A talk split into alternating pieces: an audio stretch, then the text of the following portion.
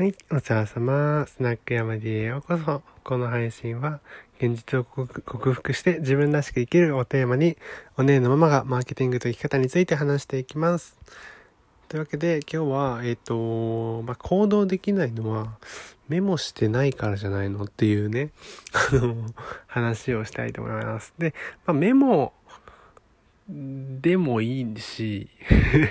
でもいいし、えっと、メモじゃなくてもいいのかなとか思っていて、要は、でメモがすごいいいなと思う。本当はね、えっと、普通ゴニョゴニョ言っちゃったけど、えっと、メモじゃなくてもいいっていうのは、えー、まあ、記録だよね。結局、目に見える形で、えー、例えば目標を紙に書いて貼り出すと叶うとかさ、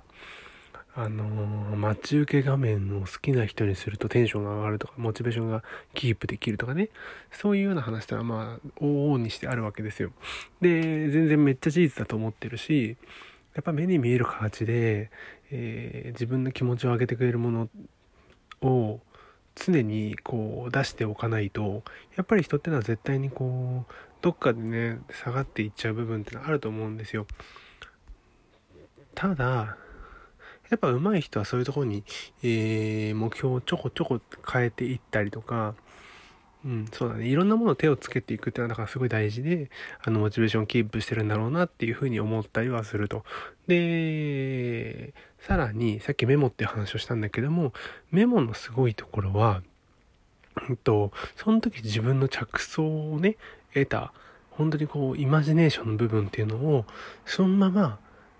箇条書きでも、なんていうのかな、もうほんとメモ書きって言うけどさ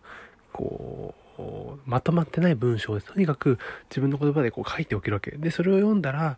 また同じこう思いを思い出したりとかアイディアを思い出したりとかするというのがメモの強さであってまとめてしまうとその結果だけが残ってしまう。例えば、えー、ツイッターやった方がいいっていう結果があったとしてもその経過その過程がすごく大事で、その過程がどういう理由なのかっていうことによって、全然もたらされる結果っていうのは本当は変わってくる。ただツイッターやろう、じゃあツイッターのアカウント作ろうっていう同じ結果に至ったとしても、それが例えば、うん、フォロワーが1万人以上いった方がいいから、えー、そうすると影響力がわかんないけど出るから、えー、ツイッターやった方がいいよねっていう話なのか、えー、自分の、なんていうのかな、発信の癖を作るために、習慣化するためにとにかく Twitter をやった方がいいよね。フォロワー数は関係ないよなのか、によって全然もたらされる結果っていうのは変わっていて、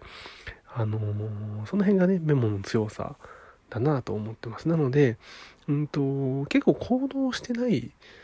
人はもう本当にここに尽きるなと思ってて、なんか、すっごいインプットめっちゃしてんだけど、それ全然記録しないのね。今日のスケジュールにそのメモったことをじゃあ1個実行しようと思って書いとくとかさ、うーん、あ、この人の話いいな、これを目標にしようと思って目標、紙に書いて貼り出すとかさ、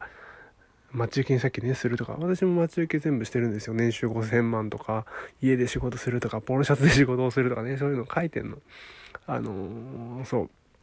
それっていうのは絶対に叶えたいし、絶対に叶うと思ってるから、もう自分の頭の中にすり込むわけよ。何度も何度も接点を持つことによって、そこと親近感が湧いて、引き寄せられるのも、これはスピリチュアルな話じゃなくって、マジで事実だから、ただの。できると思ってできなかったことが今までにない。だから絶対にできるんだよね。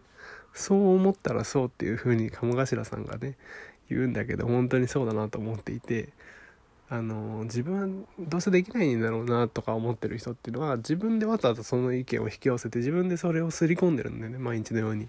いやでもそんな私なんてっていうことによってそれを自分の心に植え付けてしまっているので